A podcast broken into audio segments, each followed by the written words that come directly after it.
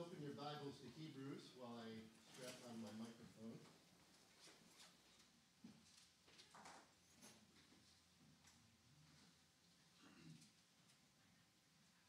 Hebrews chapter twelve this morning.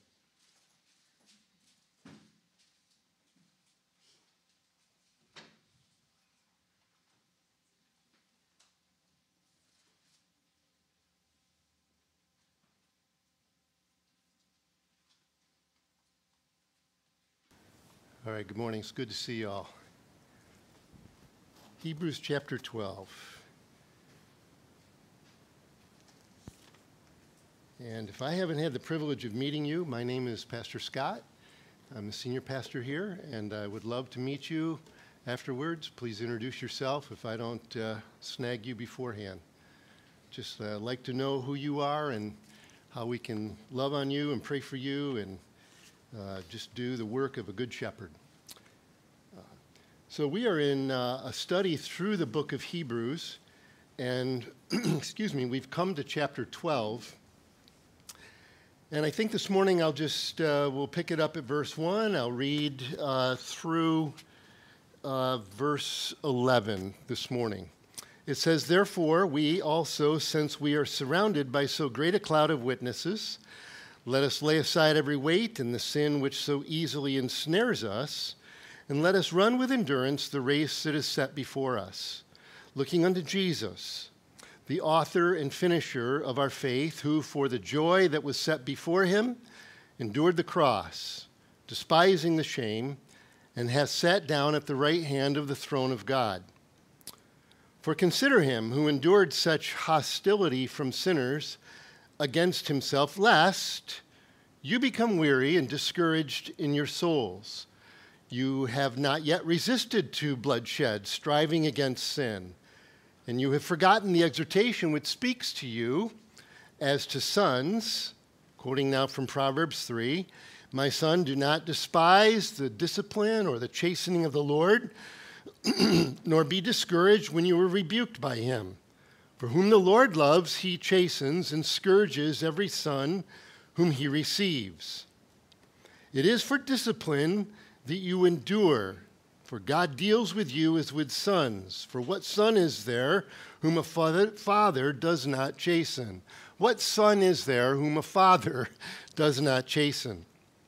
But if you are without chastening, then you are illeg- illegitimate and not sons. Furthermore, we have had human fathers who corrected us, and we paid them respect. Shall we not much more readily be in subjection to the Father of spirits and live? For they indeed for a few days chastened us as seemed best to them, but he for our profit, that we may be partakers of his holiness. Now no chastening seems to be joyful for the present, but painful. Nevertheless, afterward it yields the peaceable fruit of righteousness to those who have been trained by it." There's a lot here in these words, obviously. I'm going to do my best to help us understand what the author is saying. He helps us in that he frames the Christian life in uh, by using the analogy of an athletic analogy. It's a race, right? That's his words here. "Let us run with endurance the race that is before that is set before us" in verse one. It's, it's helpful, okay? So we think of our Christian life as um, running a race. Let us run the race that is set before us. Now, as you full well know, uh, we're all on the same course, but everybody's length of race might be different, and the difficulty in that race might be different. So stop looking at your Christian friend or neighbor and comparing yourself with them, right? Jesus called out, I turned to Andrew because you preached from John twenty-one, but Jesus called out Peter because he was comparing himself to John. And Jesus said, "You keep your eyes on me. It's none of your business how long he lives. Okay? Your race, Peter, is different from John's. The point is, stay faithful, keep your eyes and your faith and your heart fixed on the one who put us in the race, who saved us and, and called us his sons and daughters.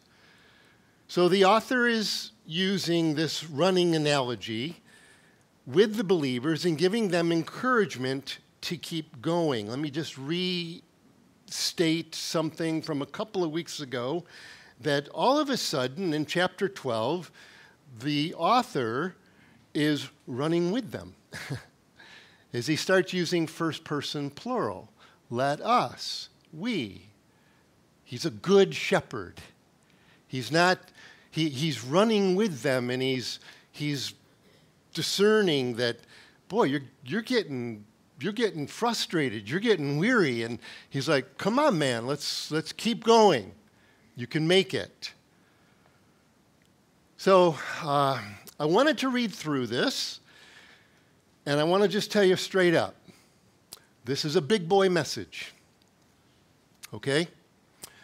Um, let me just set the record straight right now, that persecution has come to the people who got this letter, the Christians who received this letter from their friend were being persecuted. A storm of persecution has broken in upon the disciples, and now he's telling them that Father God is using this bad for good in their lives. And he's framing it in that very context of he's a father and he's disciplining the children who he loves. Yes, are you telling me that when persecution at the hands of evil, sinful, unbelieving, unjust men is leveled against God's children, that the author is saying, you're telling me that God is using that in a disciplinary way? Yes, that's what he's saying. It's a big boy message. And I hope to give some understanding to what is being said here. It's divine discipline in the sense that, as Peter famously said in First Peter four, he who has suffered in the flesh has ceased from sin. So two things that keep us from running successfully the Christian life are weights and sins. Weights we talked about a couple of weeks ago. Not necessarily a bad thing. They're actually described separate from sin. So it's just worry, the things that we rightfully worry about, but they take too much importance. And then there is the sin which so easily entangles us. So the truth is, when hard times come, we don't live so much for ourselves. And it gives us a perspective of God's grace and of our own nature. And therefore, God can use a really bad thing as a disciplinary measure to strengthen us to keep going in the race. So the writer is encouraging. His encouragement comes in the form of giving perspective in the midst of suffering, to continue trusting God even when it hurts, because he's at work in your life. I just want to remind you, my friends, that Jesus actually numerous times told us this is an aspect of living as a Christian. That is, suffering will come. Let me just quote a few verses that Jesus gave us. In the Beatitudes, in Matthew chapter five, he said, "Blessed are those who are persecuted for righteousness' sake," who are literally being run down by an enemy to cause you a whole bunch of trouble, to make your life miserable. Blessed are you. Matthew chapter ten, famous words, "I send you forth as sheep in the midst of wolves. Be therefore wise as serpents and harmless as doves." He, went, he goes on later in Matthew ten, "You shall be hated of all men for my name's sake, but he that endures to the end shall be saved." Again, in Matthew ten, the disciple is not above his master, nor the servant above his Lord. If they have called the master of the house Beelzebub, or that is, prince of the devils, referring to himself, how much more will they malign those of his household?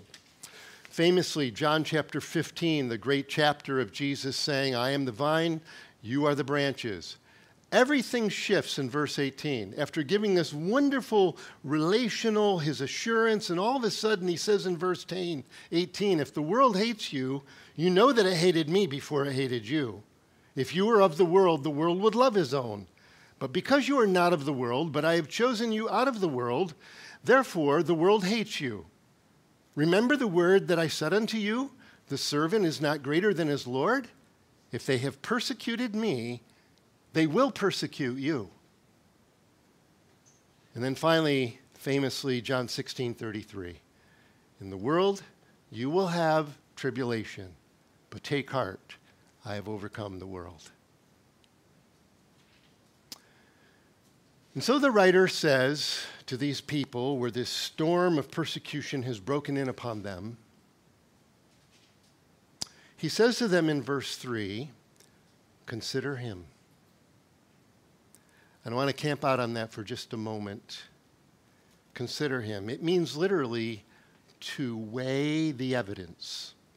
To, it's, it's the idea of putting something in a scale or on a scale to see its value, and we're considering him.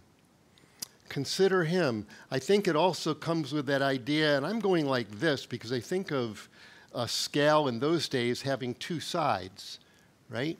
And you're finding the balance of the scale. And I'm thinking on this side is my Savior, and I'm comparing my life to his. And I'm finding that he's with me in this storm. And so the, the writer says to him, consider him. And I want to just say to you, my brothers and my sisters, and I want to look at every one of us in the eye. This is something we need to be doing now.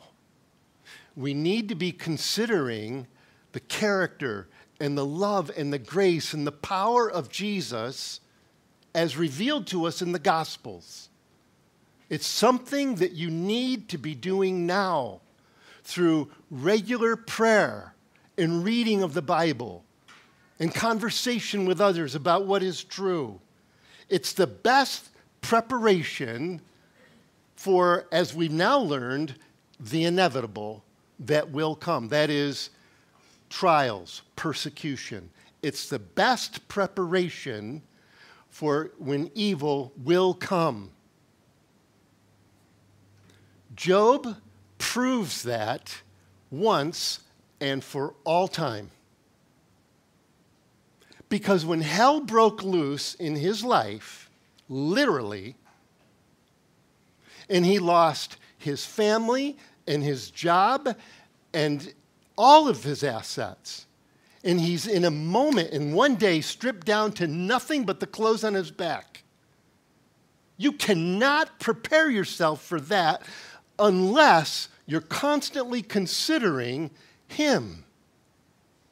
That is being loved by God and loving him in return and trusting him and running your little race and my little race through the various little trials that come our way, and we find ourselves picking up greater steam and greater faith through the trials that come because he's there and he strengthens us. And when all that broke in Job's life, he famously arose, he rent his mantle, shaved his head, fell down on the ground, and worshiped. And he said, naked came I out of my mother's womb, naked shall I return there. The Lord gave, and the Lord hath taken away. Blessed be the name of the Lord. In all this, Job did not sin or charge God with wrong. He accepted what had happened to him is the hand of a loving father because he knew him. Also famously, there was one more trial that was going to come to Job, and that was physical calamity. The devil was allowed to inflict him with horrible sores. And when that happened, his wife gave up. And she said, "Do you still hold fast your integrity? Curse God and die." Sounds to me like she stopped considering her God, and she'd gotten lazy perhaps, and that's total subjection, I admit that. But it was like, why is her response so different from Job's? And I think for sure one evidence that I know personally and you know personally is that if I'm not in fellowship with Jesus on a regular basis, then he becomes distant and uh, not as familiar to me, and I'm not as trusting and as confident in my journey as he wants me to be. So the writer says, consider him, lest you become weary and discouraged in your souls. Consider him who endured such hostility from sinners, from bad men who attacked a good God. Consider him, lest you become weary and discouraged in your souls. Weary means literally, I can't do this anymore. You ever had the flu? Body aches, chills, the whole thing. You're just lying in bed, it's like, ah. It's kind of like that feeling of so fatigued, I just can't go any further. Weary, depleted, fatigued, discouraged, hopeless, despondent.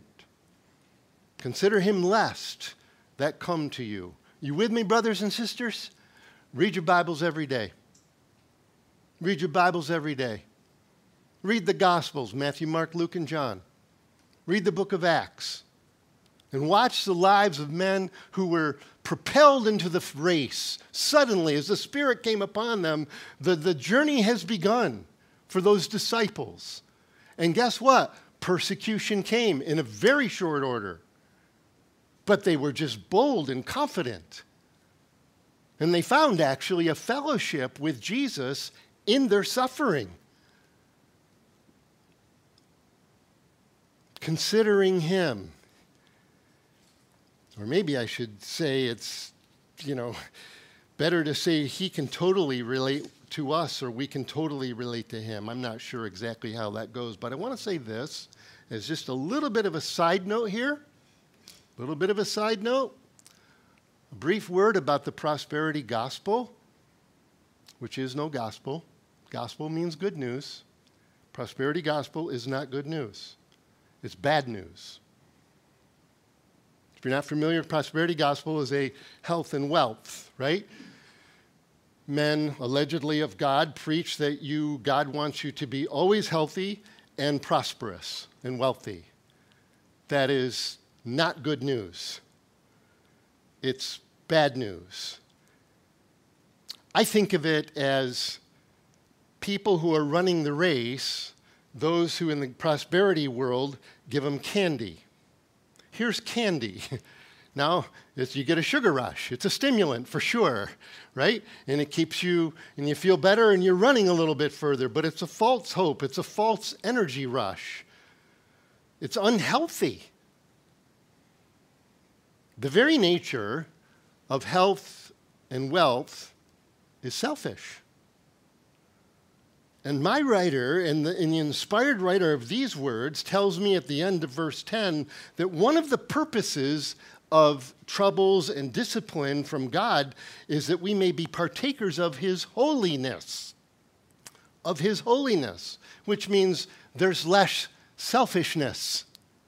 But if I'm being told you need to be healthier and wealthier, then of course that evil keeps spreading around the world, and it's very popular.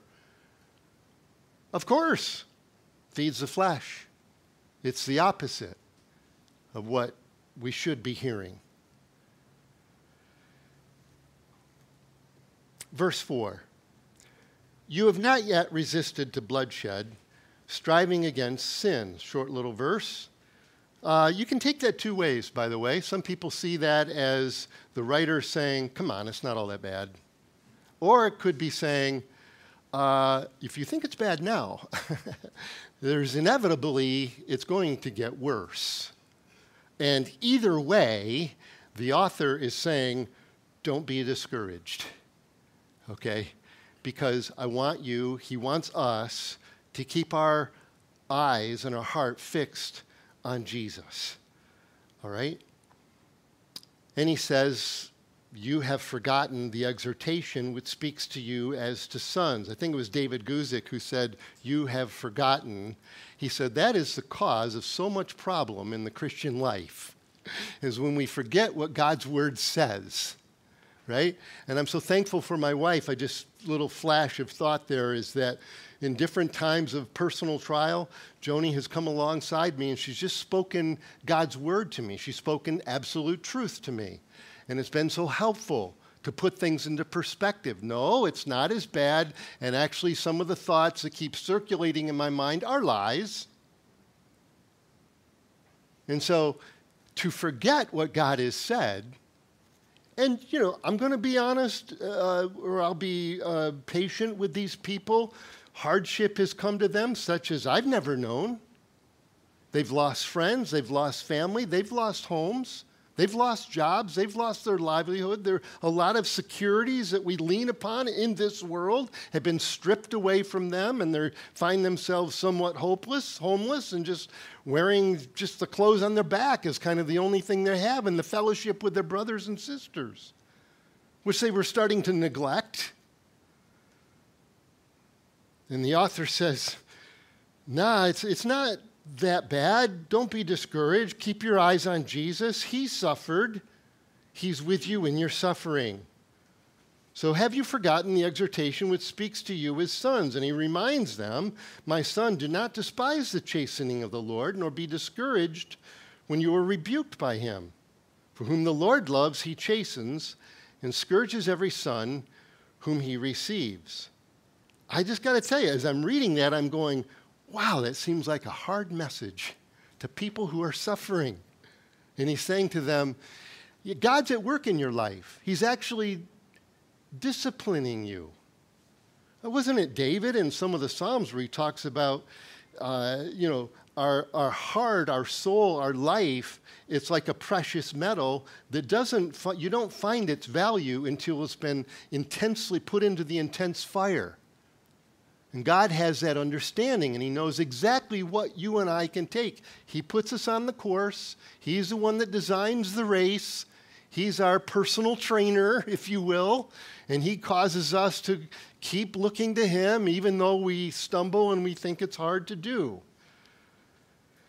I just want to take a moment, and I want to tell you something that I was greatly encouraged by, uh, in that God's discipline, divine discipline, can come to us in three ways. It can be instructive, it can be corrective, and it can be preventative. Instructive, corrective, and preventative. Go back to Luke chapter eight. I'll show you an example of all three of those. Right? I'll show you an example of all three. Luke chapter eight. Divine discipline.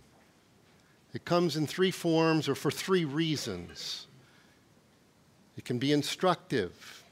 Luke chapter eight, verse twenty-two. Here's the instructive form of discipline, I guess we'll call it. It's a, it's a, it's, it's, it's, It's like a father with a son where you love the son dearly, and you want to, but you just want to see the, shun, the son's character shaped.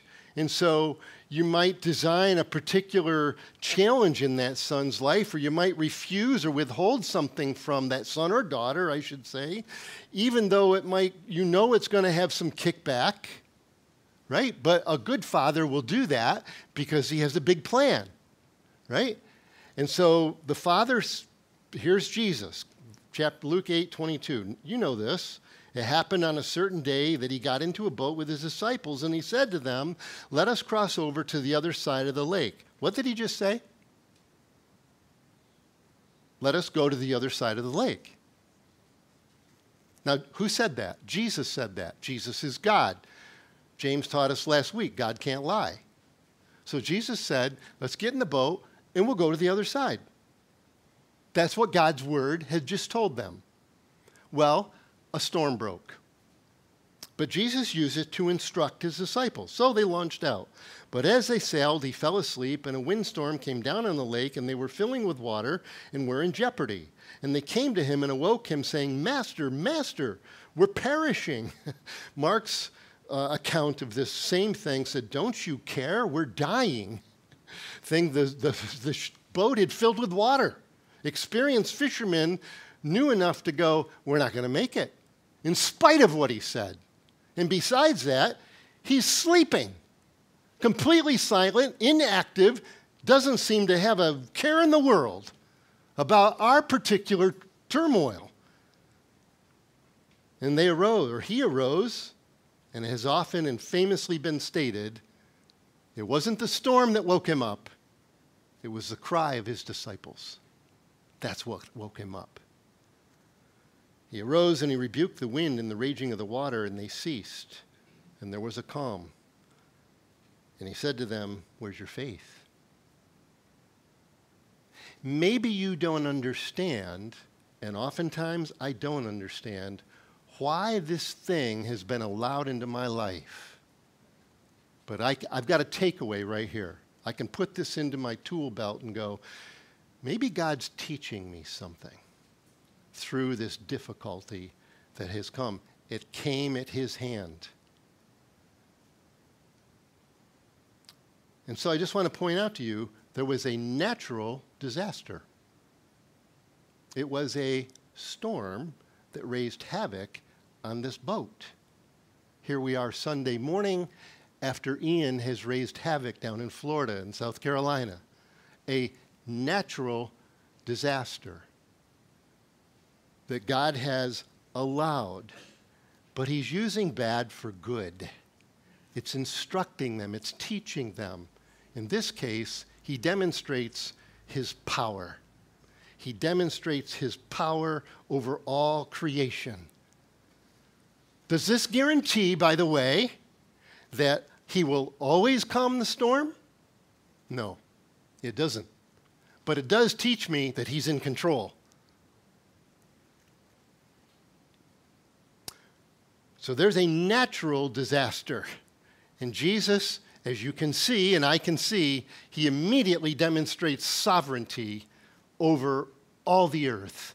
As he spoke to the wind and the waves, and immediately the storm stopped in their hearts and on the lake. Because he's awake, he's answered their prayer, and he's done something. He's demonstrated his power. And he's like, now where's your faith?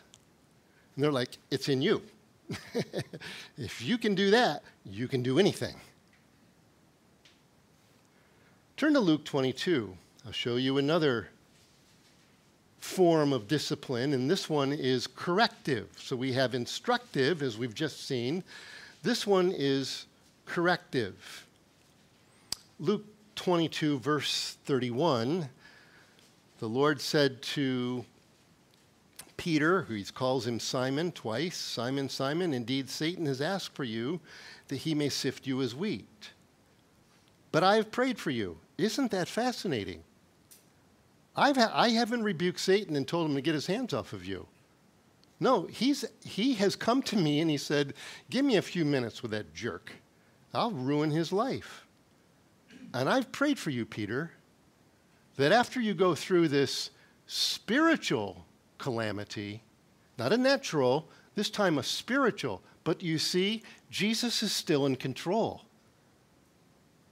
And he put a limit, he put a boundary on how much Satan could mess up Peter's life. Now, why would he do that? Let me finish reading verse thirty-two, and then we'll answer the question by Peter's mouth, his own mouth. But I prayed for you that your faith should not fail. And when you have... So we've seen natural, spiritual, and now a physical malady. And Paul tells us right up front, verse seven, Second Corinthians chapter twelve, verse seven. Just listen if you haven't found it. And lest I should be exalted above measure by the abundance of the revelations, a thorn in the flesh was given to me, a messenger of Satan, to buffet me, lest I be exalted above measure. Concerning this thing, I pleaded with the Lord three times that it might depart from me. And he said, my grace is sufficient for you. My strength is made perfect in weakness. Paul's response, therefore, most gladly, I will rather boast in my infirmities, that the power of Christ may rest upon me.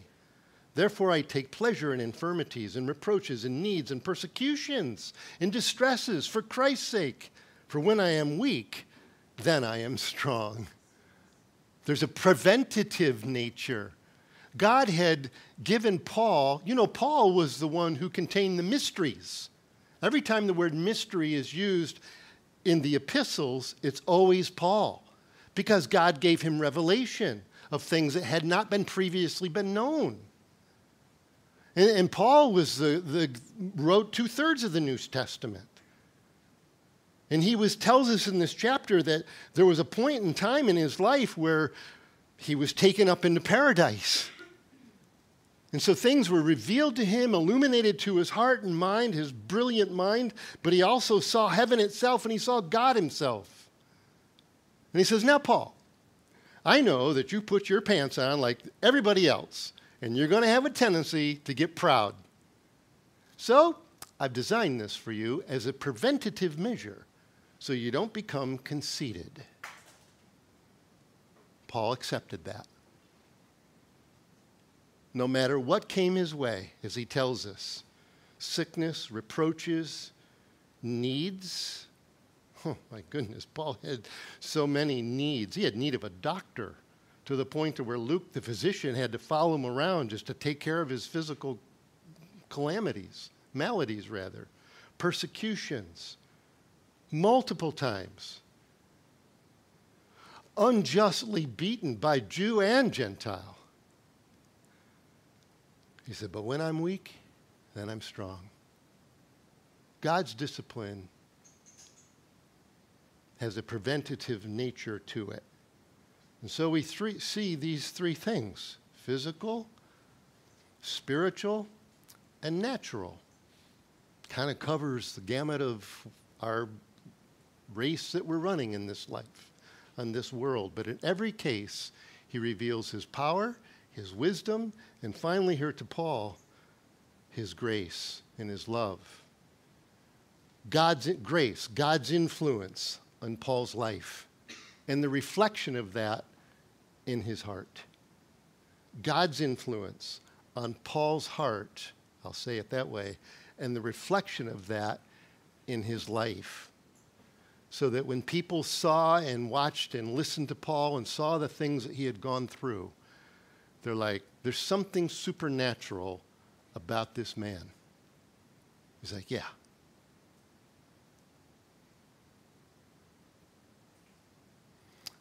Divine discipline.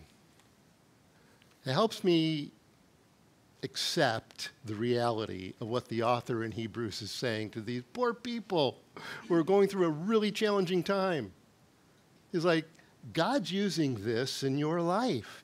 Everybody else is seeing injustice or uh, all the, you know, the details, but they're not seeing what's true from God above. You are, though, and he's reminding them of that. Don't forget, he says, God's methods in those things can be instructive, corrective, or preventative. And in this case, you might say maybe it's preventative. Because he said in verse four, you have not yet resisted to bloodshed. Maybe if you think it's bad now, just wait. And a lot of scholars say, they, they say, well, that's actually helpful because we know that Caesar Nero is the one who really unleashed the persecution of the Christians. And so it maybe sort of form frames it in, in that time frame, in that era. He would not be, Nero would not be content with just a little persecution. He'd rather kill him.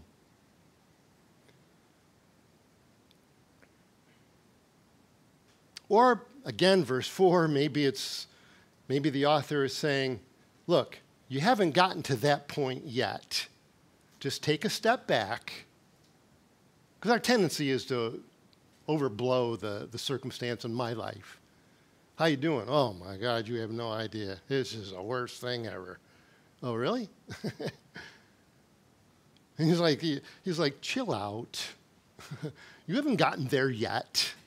And just take a step back and know that, yeah, hard times, they're bad. I, nobody likes them. I'm not asking for it, but God's at work in a corrective, instructive, or preventative nature. So he tells us, verse seven, you won't go much further here this morning. If you endure chastening, God deals with you as with sons. So now he frames it in that context of a father with his sons and daughters, with his children. For what son is there whom a father does not chasten? Wow, there's a word, all you dads, right? Need to discipline your moms and dads, right? Discipline your kids. Future moms and dads, discipline your kids. Withhold, right? Or dish out the necessary consequence for wrong behavior that you've established. The boundaries expand as they get older, obviously. But when they break the boundaries and they disobey, they need to understand that there are consequences and for the decisions that they make in life. And so it's our calling as grandmas and grandpas and as moms and dads and as brothers and sisters to encourage, come on, get up, get back on the race, put your Nike Airs on or whatever it is you wear, and let's start getting our stride back. What son is there whom a father does not chasten? But if you're without chastening, of which all have become partakers, see, because he's my father, he will discipline all of his kids. I got to tell you, my friends, there was a time where I would used to be really scared. I'm being honest with you. I used to be fearful of saying, Lord, you can do with me whatever you want, because I always had this idea that now the storm's going to break loose, and I don't want that. And so, you know, I'd try to devise my own course. But you go on in life, and you live with the Lord, and you realize after a while, it's kind of like Paul, because I don't even regard my life anymore. I don't count it as dear to myself. Whatever happens, it happens. I've placed my soul in the hands of Jesus Christ, who has saved me eternally. And he's a good God. If you're without chastening, then you're illegitimate and not sons. I don't know. I guess maybe I'm wondering about verse eight, if, if our response to the discipline indicates we need to be saved. If our response to the physical or natural or spiritual calamity that is broken in upon our little world, and our response to that is bitterness, then maybe it's because we're not a son or a daughter. You'll get bitter or you'll get better. That's what happens with discipline. And maybe bitterness comes as you're getting better, but you're a son. And your parents beat that out of you. No, I'm just kidding. Sort of.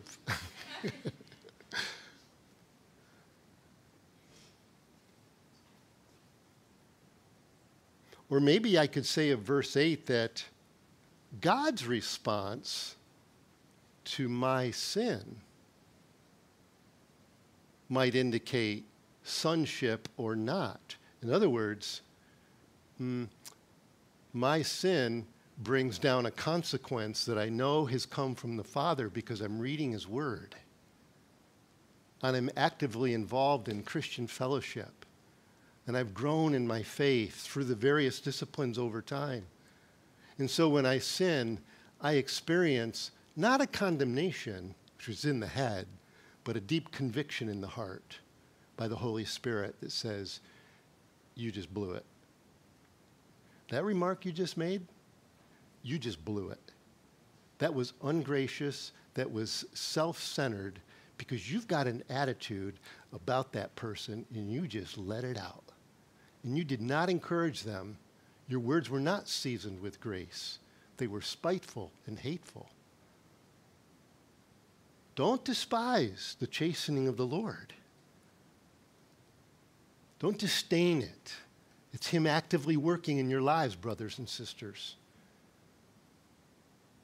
So that tells me in some weird kind of a cool way that I'm actually his son, because the Holy Spirit convicts me of sin. Illegitimate son, I sin, and there's no discipline. Then what? Then comes wrath. Then we'll be the recipients of the ultimate, not a discipline, but a judgment. And you can see it so clearly, right? Who has much greater power, love, grace, and wisdom.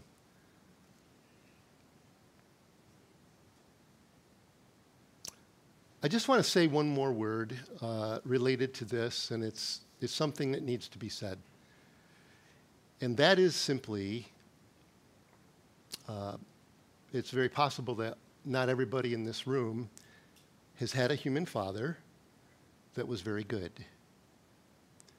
Uh, and we know they're bad dads. We know they're bad dads because we have a human intuition that tells us what they should do as a father. And when that isn't met, we go, something's wrong, even as a little child. Well, because you and I are made in God's image, let me say to you, you have an intuition built into your D N A, your spiritual D N A, that God is good. And although you may not see, have seen a reflection of God's gracious discipline in your dad's life, you have an intuition. How do you know that it's bad? Because you know what is good. And so that same intuition that you might have about a human dad, you have that about God. And you will find its fulfillment, your full fulfillment in him. And in my reading this week, I came across a testimony that I want to share with you from a man named John Perkins. Highly encouraged that you read his stuff. I think he's still alive. He's a black man who's been a pastor for many decades. If I'm not mistaken, he actually gave the inaugural prayer at Obama's uh, inauguration. John Perkins. He's a pastor, a social activist, and a racial reconciler. He's a good brother. But he tells of his own father deserting him when he was a boy in his book, Let Justice Roll Down. Let me just read this to you to give you an example of what I'm talking about. I knew then that Daddy was going away without me. But I still didn't turn back. So once more, he came and whooped me one last time. Just then, Auntie came. I stood there between the two of them, neither one saying anything. Then she took me by the hand and dragged me away, back down the tracks toward home. I looked back once, but Daddy was already gone. And with him went my newfound joy in belonging, in being loved, in being somebody for just a little while. I cried all the way back to the house, holding tightly to Auntie with one hand and carrying my heart with the other. What was Daddy really thinking? What was in his mind that day when he left me? I never found out. But I do know that even when he punished me for following him that afternoon, he was admitting we had some sort of relationship. Amen. That is wisdom. That is grace, that is healing, that has come at the hands of God the Father to our brother. I'm sorry, it's way too common today. So it seemed like it was an appropriate time and place to maybe enter into your world and to make that comment.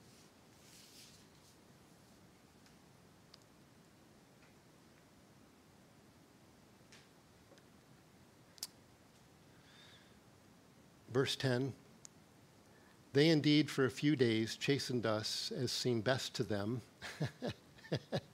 I think there's a caveat there that's like, you know what? Sometimes we screw it up. uh, the chastening just doesn't, it was wrong. And, and our, but we did the best we could. And they did it for our profit. But he, rather, for our profit, that we may be partakers of his holiness. No chastening seems to be joyful for the present, but painful. Nevertheless, afterward it yields the peaceable fruit of righteousness to those who have been trained by it. To those who have been trained by it. I grew up on the King James. I've turned a leaf. I'm now into the new King James.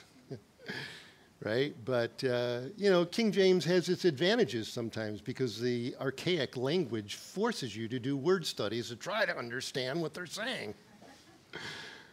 And verse eleven is one of those cases because it says, those who have been exercised by it. And I'll never forget the first time I discovered a concordance that gives the definition of words and exercised. The Greek word is gymnazo. And it's not hard to figure out that we get our word gymnasium, right? So God, are you being trained by God as your personal trainer? And he's training us to run this race successfully. And he's saying, consider, consider me. Look diligently, right? The author keeps telling us to cast our cares upon him, for he cares for you. If you've been trained, if you've received the correction and the instruction and the prevention that is necessary, he's a great God who's personally training us to make it to the, all the way to the end. And that's the word of the Lord. Let's stand and let's pray.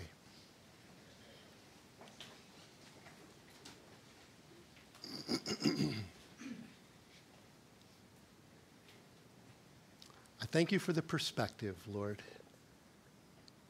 for we all suffer.